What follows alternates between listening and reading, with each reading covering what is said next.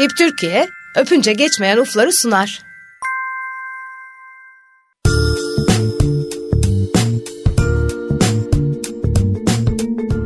Merhaba, ben Deniz Karadeniz. Bir salı günü yine buluştuk Öpünce Geçmeyen Uflar programında. Bugün konuğum Nilgün Aytekin. Hoş geldin Nilgün. Merhaba Deniz.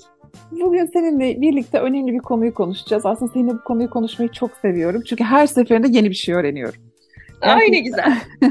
Öğrendiklerimi de orada burada satıyorum. Onu da söylemiş oluyoruz. Valla hepimizin dilinde sürdürülebilirlik meselesi var. Çünkü dünyanın yok olduğunu düşünüyoruz. Gerçi sen bunu çok güzel açıklıyorsun. Dünya yok olmuyor. Yok olan insanlar. Evet, bizler olacağız.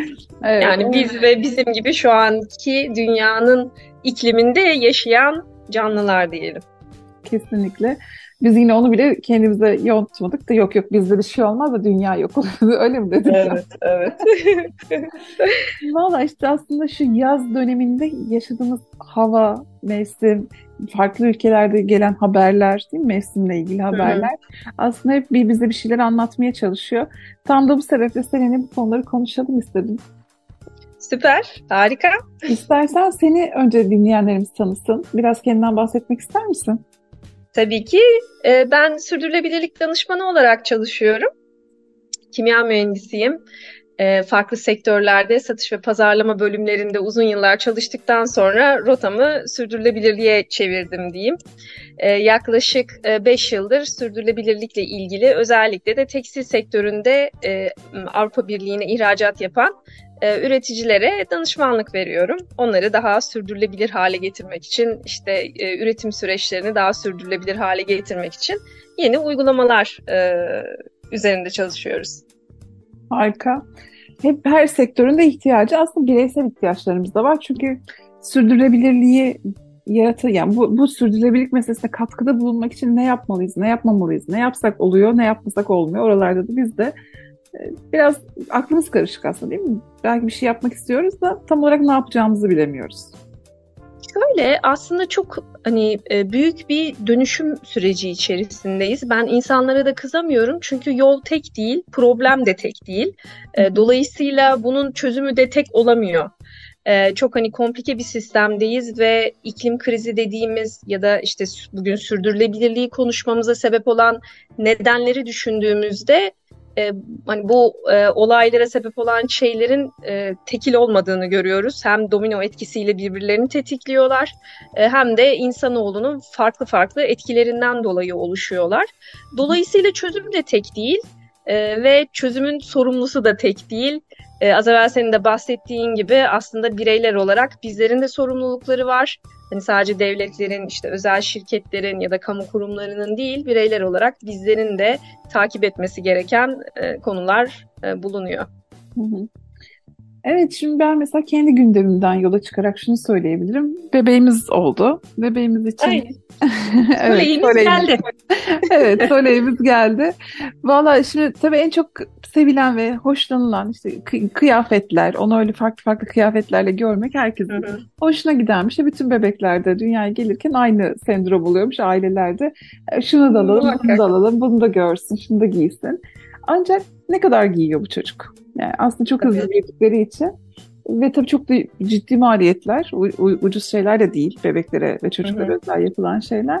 Bununla birlikte hem o maliyeti yüksek hem de aslında yine senin dediğin yere geldiğimizde doğaya verdiğimiz zarar büyüyor. Değil mi? O da yüksek. Tabii ki. Bundan yola çıkarak aslında dönüşüm ekonomisi kurmanın ne kadar önemli olduğunu, bendeki belki başka bir arkadaşıma yarıyor, ondaki belki bana yarıyor. Birbirimizle böyle bir eskiden aslında var olan, günümüzde biraz bizim tüketim toplumunda üstlendiğimiz rollerle birlikte ya da ne bileyim bize öğretilenlerle birlikte yani ne gerek var canım ilk benim çocuğum gitsin. Değerlerimizin değişmesi aslında galiba Denizciğim. Olabilir, evet, değerlerimizin değişmesi. Evet. Bunun sonucunda da tabii yine aslında dön dolaş nereye zarar? Çocuklarımızın yaşayacağı dünyaya zarar. Kesinlikle. Peki tabii söyle lütfen. Tabii senin önerilerin neler diyecektim. Topu sana atıyordum zaten. Ah süper. Şimdi şöyle çocuk ürünlerinden gelince tabii hani yetişkinlerle ilgili yaklaşımlar farklı olmalı. Belki çocuk ürünleriyle ilgili farklı olmalı.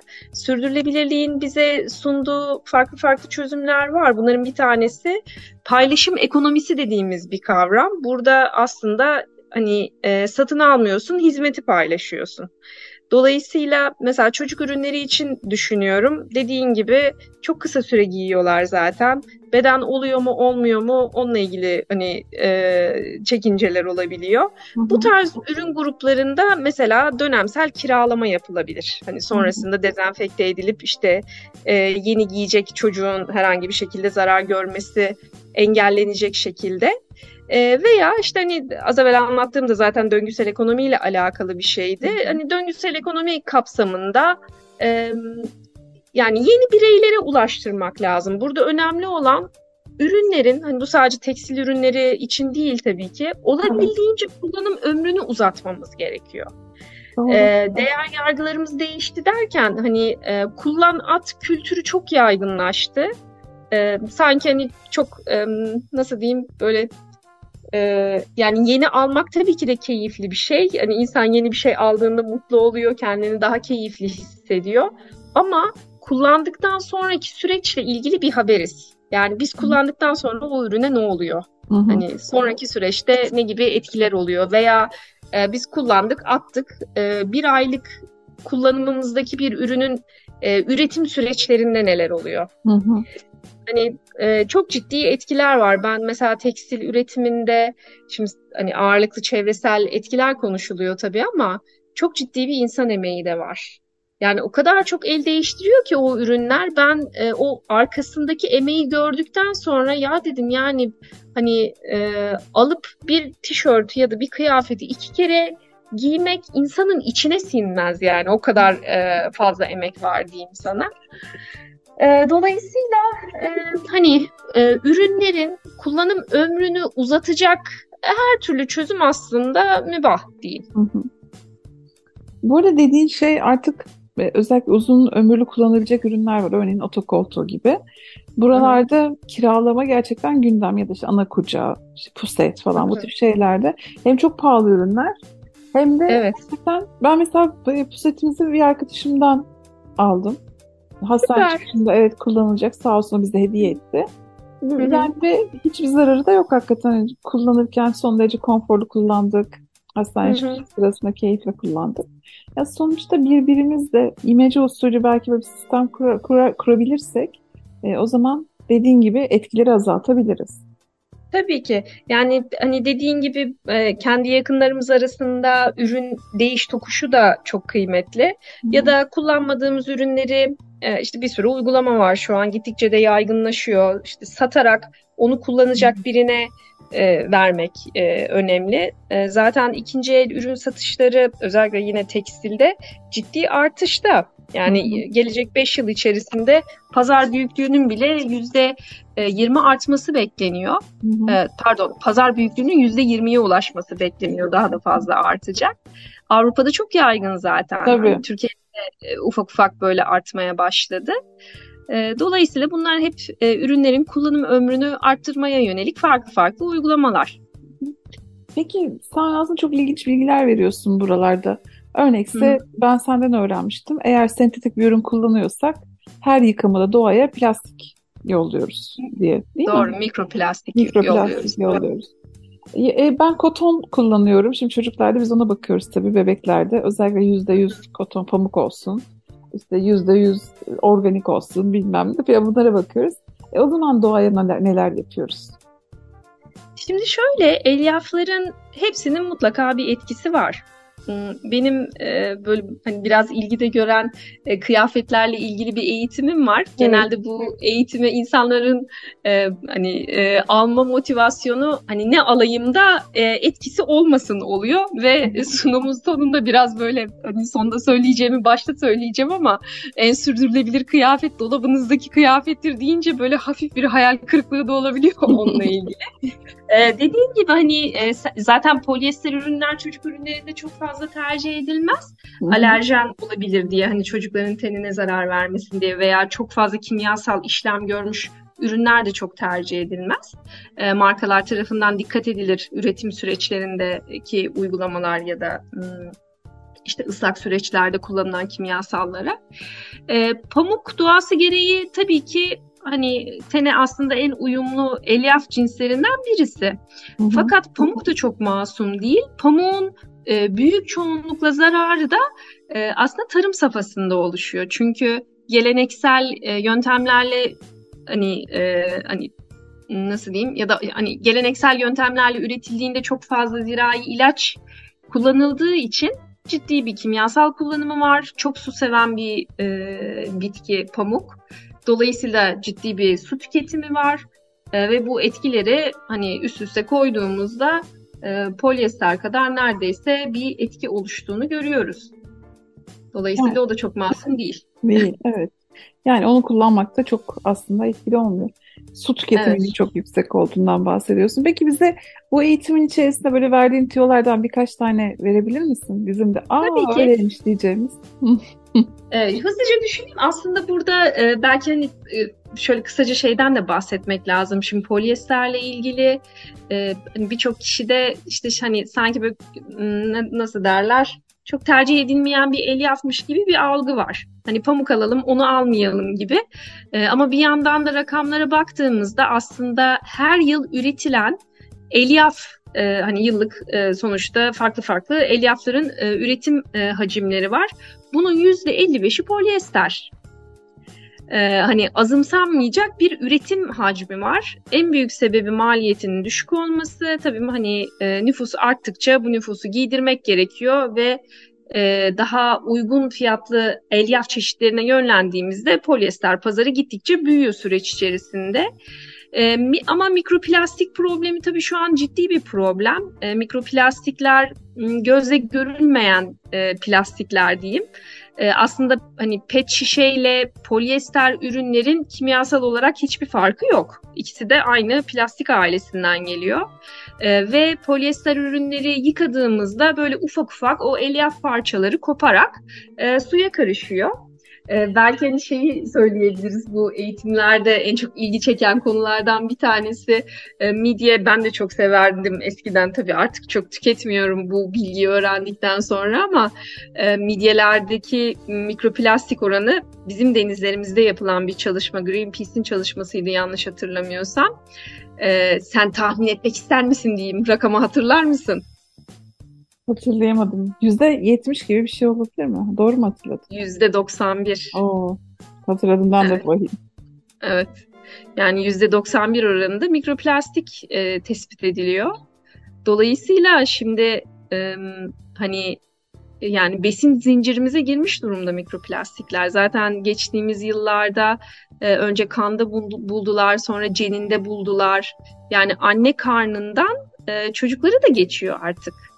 Ve hani aslında bu kanser vakalarının bugün hani niye bu kadar arttığına şaşırmamak lazım. Çünkü son derece suni bir hani ortamla sarmalamış durumdayız kendimizi. Kesinlikle.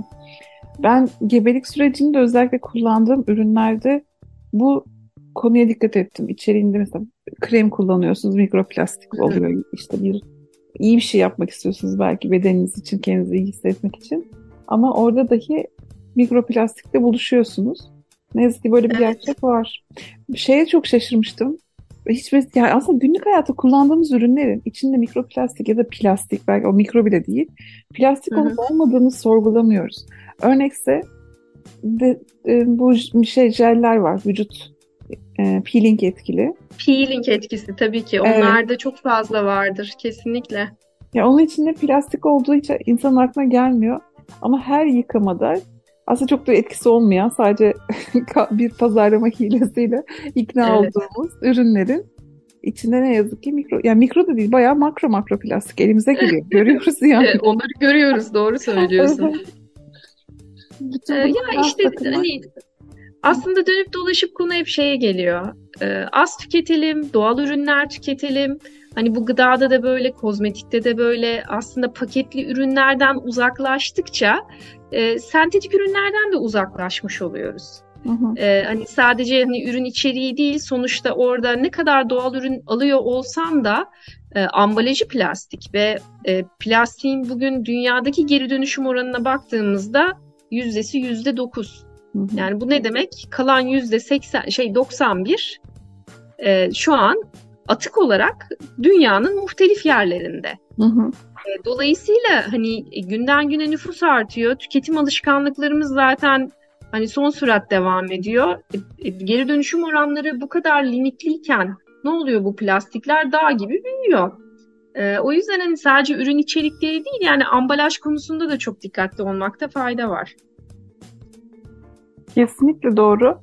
Peki bize bir de yani sadece tekstilde değil, başka yerlerde de zorlanıyoruz. Örneğin mutfak alışkanlıklarımız, banyo alışkanlıklarımız. Buralarda neler söylersin? Ben deterjan kullanımıyla ilgili bazı önerilerde bulunabilirim. Hani kendim biraz tabii o kimya mühendisliği alışkanlığı galiba üniversite yıllarında deterjanlarla ilgili öğrendiğim şeyler beni çok şaşırtmıştı ve o zamandan bu yana olabildiğince hani sabun kullanabildiğim yerlerde bildiğin kalıp sabun kullanırım. Sıvı sabun kullanmam çünkü zaten elleri de çok kurutuyor. Hani sentetik, yani o bir çeşit deterjan aslında. Hani yer temizliğinde kullandığımız deterjanla sıvı sabundaki deterjanın aslında yüzey aktif maddesi, kimyasal yapısı birbirine çok benzer. Bu el kurumalarına sebep olmasının sebebi de bu. O sebeple daha doğal hani sabunları, hele de böyle köyde üretilen zeytinyağlı sabunlar vardır ya, o tarz içerikte olan ürünleri ben sıklıkla tercih ediyorum. Mesela işte bulaşık deterjanı olarak işte hazır paketli deterjan kullanmam. Orada da lifimi eski usul böyle babaannelerimiz, anneannelerimiz yapardı ya, zeytinyağlı sabunu köpürtüp bulaşıkları yıkarlardı. Öyle hani şeyde de, ev yeri de sabunum var, deterjanım yok mesela. Veya bulaşık makinesinde yine doğal, kendi evde karıştırdığım diyeyim bir formülüm var. Parlatıcı kısmına sirke kullanıyorum. Deterjan kısmını da limon tuzuyla karbonat koyuyorum mesela. O da yine doğal bir ürün. Dediğim gibi hani evdeki deterjanlara bakıp doğal hangi ürünle ikame edebiliriz şeklinde çözümler de bence kıymetli çabalar.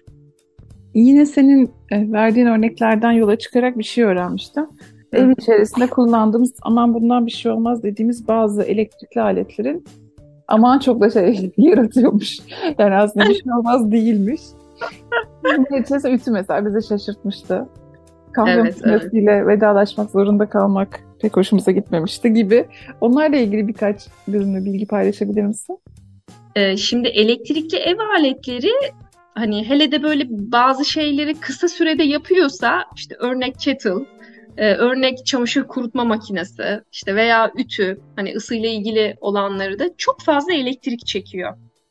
Bak, bu çok yeni bilgi, bunu paylaşmamış olabilirim çünkü bu konularla ilgili çalışan bir arkadaşım söyledi, çevre mühendisi.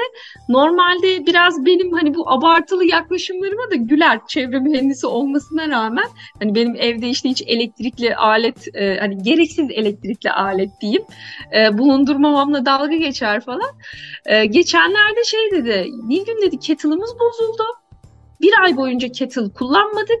Elektrik faturamız 100 TL'ye düştü dedi. Bayağı fark etmiş ama.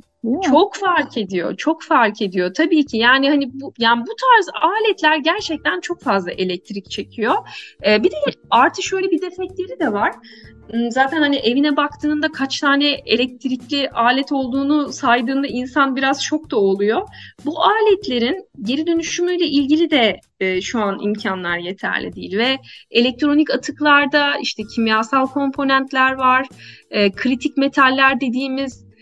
Aslında hani doğadan çıkarılırken yine çok ciddi işte etkiler oluşturan kritik metaller var ve dolayısıyla bu elektrikli ürün tüketmemiz ve hani giderek işte böyle konforumuzu arttırmak için bu tarz ürünlerin de yaygınlaşmasının sadece elektrik tüketimi açısından değil, atık noktasında da çok ciddi zararı var. Yani elektrik atığı yüzdesini şu an hatırlayamayacağım ama yani dünyada artış trendi bütün atıkları geçmiş durumda. Çok fazla, çok yüksek. Çünkü onlarla ilgili bir sistem de yok aslında. Ne yapacağımızı tam bilemiyoruz. Nereye atalım, ne yapalım? Piller bile öyle.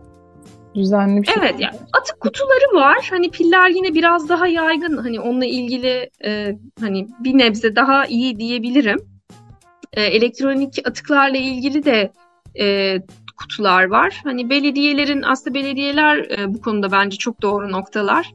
Belediyelerin toplama birimlerine verilebilir bu tarz ürünler. Yani dediğim gibi hani atık hiyerarşisinde hep bahsettiğimiz konu birinci adım önleme, ikinci adım azaltma. Hani olabildiğince aslında o atıkları çıkartmayacak ya da azaltacak şekilde pratiklerde bulunmamız lazım. Ama hani illa kullanıldıysa da hani geri dönüşüme, yani tekrar ekonomiye kazandırılacak şekilde noktalara teslim etmemizde fayda var. Yine senin söylediğin şeyler içerisinde beni çok etkileyenlerden birisi bu dijital atıklarımız vardı. Yani evet. Bilgisayardaki maillerimiz örneğin gibi. Şöyle mesela, dijital ayak izimiz aslında. Ayak izimiz, harikasın. Evet, dijital ayak izimiz demek daha doğru olur.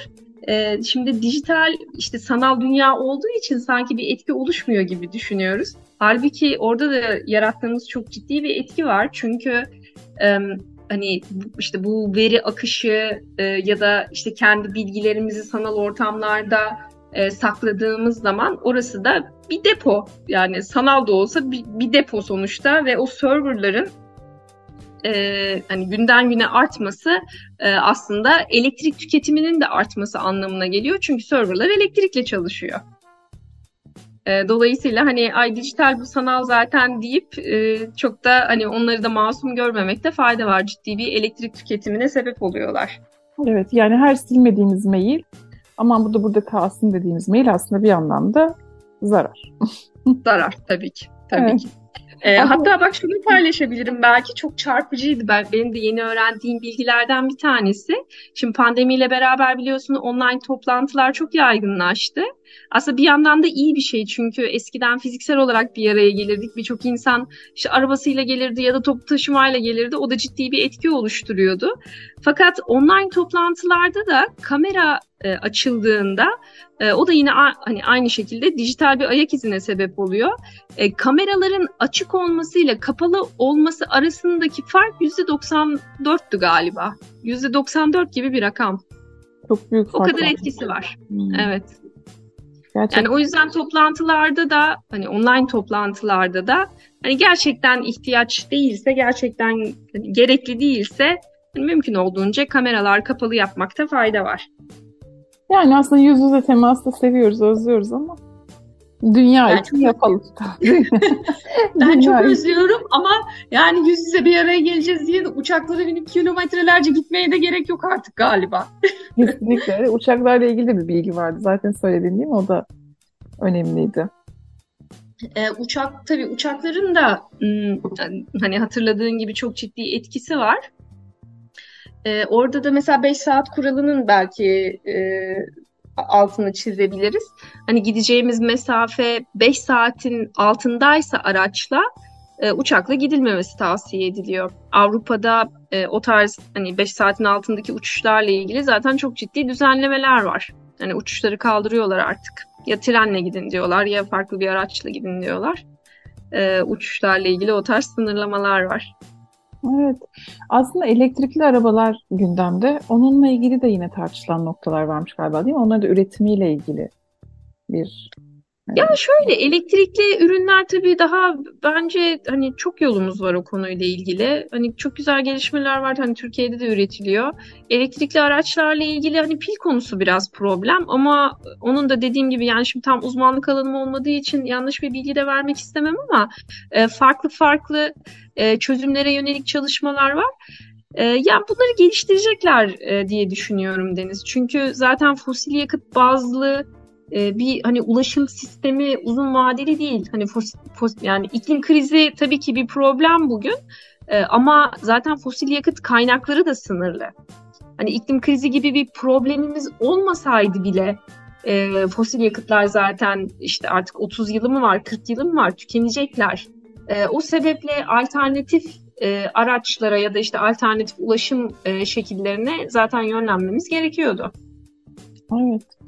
O zaman senden şunu rica edebilir miyim? En çok sevilen senin eğitimlerinde de o kısım zaten. O belki insanlara çok işine yarayacaktır. Şöyle bize birkaç tiyo verir misin? Bunun yerine şunu yapın, şunun yerine, örneğin kettle yerine işte ocağınıza suyu kaynatın. Valla bugün ben de şimdi sen söyleyince düşündüm. Bebeğimizi yıkadık. Yıkarken kaynar su lazım. Ben hop kettle'la kaynar. Kettle'da. Evet, evet. Şimdi her gün yıkarsak ki öyle diyorlar, yaz aylarında öyle yapın. Şimdi her gün biz kettle'da su kaynatırsak vay dünyanın haline. Şimdi ocağa terfi edeceğim orada. Ya inançlı olarak da çok fark etmiyor biliyor musun? Yani hani ölçmeni tavsiye ederim. Hani çok ciddi hani bir 2-3 dakikadan fazla bir vakit farkı oluşacağını zannetmiyorum. Ben dediğim gibi evde zaten hiç kettle yok. Hani ocakla ilgili de yani suyumu vesaire ocakta kaynatıyorum hep. Öyle çok hani ciddi gecikmeler yaşamıyorum.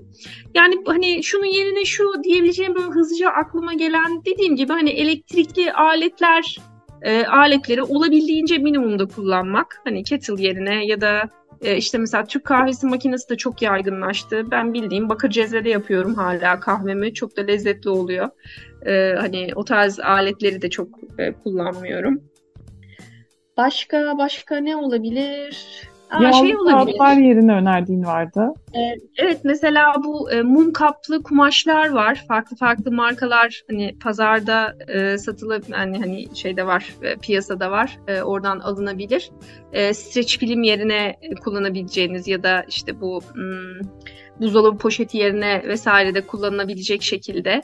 Ben hani gıdaları alırken olabildiğince ambalajsız almaya çalışıyorum. Hani bu bence en önemli konulardan bir tanesi. Çünkü ambalaj kirliliğimiz çok yüksek. Ambalajlarda ağırlıklı işte plastiğin farklı versiyonları ve bu plastiklerin bazısı geri dönüşüyor. Bazısının geri dönüşümü çok zor. Hani ekonomik olarak da değeri olan plastikler değil. Dolayısıyla hani olabildiğince ambalajsız alışveriş yapmak, hele meyve sebze vesaire falan filan acayip içim acıyor. Böyle hani paketlenmiş meyve sebzeler oluyor ya bazı reyonlarda işte manavlarda ya da büyük marketlerde onları gördüğümde gerçekten çok üzülüyorum. Gıda israfını olabildiğince azaltmak. Orada da mesela şöyle bir veri paylaşabilirim. Az evvel hava yolu sektörüyle ilgili konuştuk. Hani etkisinin çok yüksek olduğunu biliyoruz. Fakat gıda atıklarından kaynaklı emisyon oranı mesela havacılıktan daha fazla. Hani organik atıklar ya da işte hani gıda atıkları böyle onları da hani masummuş gibi düşünüyoruz. Hı hı. Ama aslında onların da sebep olduğu ciddi bir emisyon var. Ve total emisyon salınımında %8 gibi bir şeye sahip. Havacılık sektörü mesela %2. Hı. Dolayısıyla hani gıdaları da olabildiğince hani atık haline getirmeden zaten çok da fiyatlar da arttı biliyorsun. Evet. Üretimle ilgili zorluklar var. Artık böyle hani ay bir domates bozulmuş falan filan o domatesi de bozmayacak şekilde hani bütün önlemlerimizi almak. Mesela geçenlerde hani şeyde de paylaşmıştım. Bu çöp kenarlarındaki ekmekleri görünce de acayip üzülüyorum. Yani ekmek yani nasıl bayatlar, nasıl bayat hale gelir benim aklım almıyor onu. Evet. Yani biz genelde buzluğa atıyoruz. En güzeli. Çalışıyoruz. Yani yiyeceğimiz kadar çıkartıp ısıtmaya çalışıyoruz. Evet. En güzeli. Yani ben de dilimleyip hani yemeyeceğim kısmı her zaman buzlukta ama hani hiçbir şekilde ekmek atma gibi bir şey yok. Yani hani bir de o kadar çok formül var ki hele de bizim Türk mutfağında hani böyle bayat ekmeklerle çocukluğumuzda yapılan hani tatlısıydı, o suydu, bu suydu, köfte içine konur vesaire falan filan. Yani çok hani çeşit formülümüz de var. Öyle şey bir mutfak da değiliz o konuda. Limitli bir mutfak da değiliz. Dolayısıyla hani gıdaları olabildiğince atık hale gelmeden dönüştürmek. Bir de şuna değinebiliriz belki Deniz. Et ürünleri. Şimdi et ürünleri hani ineklerden kaynaklı, ineklerin sindirim sisteminden dolayı ciddi bir metan gazı yayıyorlar ve metan gazı da hani sera gazlarından bir tanesi, iklim krizine sebep olan gazlardan bir tanesi ve hani hayvan nüfusu aslında biraz insanoğlu doysun diye suni olarak da fazla olan bir nüfus. Dolayısıyla olabildiğince hani et tüketimini minimize etmek, hani hayvansal büyükbaş hayvanlardan hani gelen şeyi olabildiğince ya da süt ürünlerini olabildiğince minimize etmek, bunlar da aslında hani bireysel karbon ayak izimizi azaltan çözümler. Evet, aslında dikkat edilecek o kadar çok nokta var ki biraz niyet ettik mi göz onu görmeye başlıyor. Yoksa alıştığımız hayat düzeninde kaçırabiliyoruz hakikaten. Evet, evet. Çok teşekkür ediyorum. Ağzına sağlık. Ben teşekkür ederim. Bu bilgileri sosyal medyadan da veriyorsun. Senin sosyal medyadan nasıl takip edebilir dinleyicilerimiz? Bu ve benzeri bilgileri edebilmek için. Benim bir Instagram hesabım var bu tarz bilgileri paylaştığım. Aslında günlük rutinlerimi paylaştığım diyeyim. E-con.minist, e-con.minist. Onu da şeyden türetmiştim. Ekoloji minister, hani ekoloji elçisini çağrıştırsın diye. Oradan elimden geldiğince hani kendi günlük pratiklerimi paylaşıyorum aslında. Hani umarım insanlara da ilham oluyordur. Kesinlikle. Orada hatta birkaç tane tüyo vereyim. Fındıktan süt nasıl yapılır gibi şeyler de bulabilirsiniz. Evet. Ve onları kullanabilirsiniz sağlıklı bir şekilde. Çok teşekkür ediyorum. Ağzına sağlık. Öncelikle sana teşekkür ediyorum. Konuğum oldun. Yine bildiklerini bizimle paylaştığın için.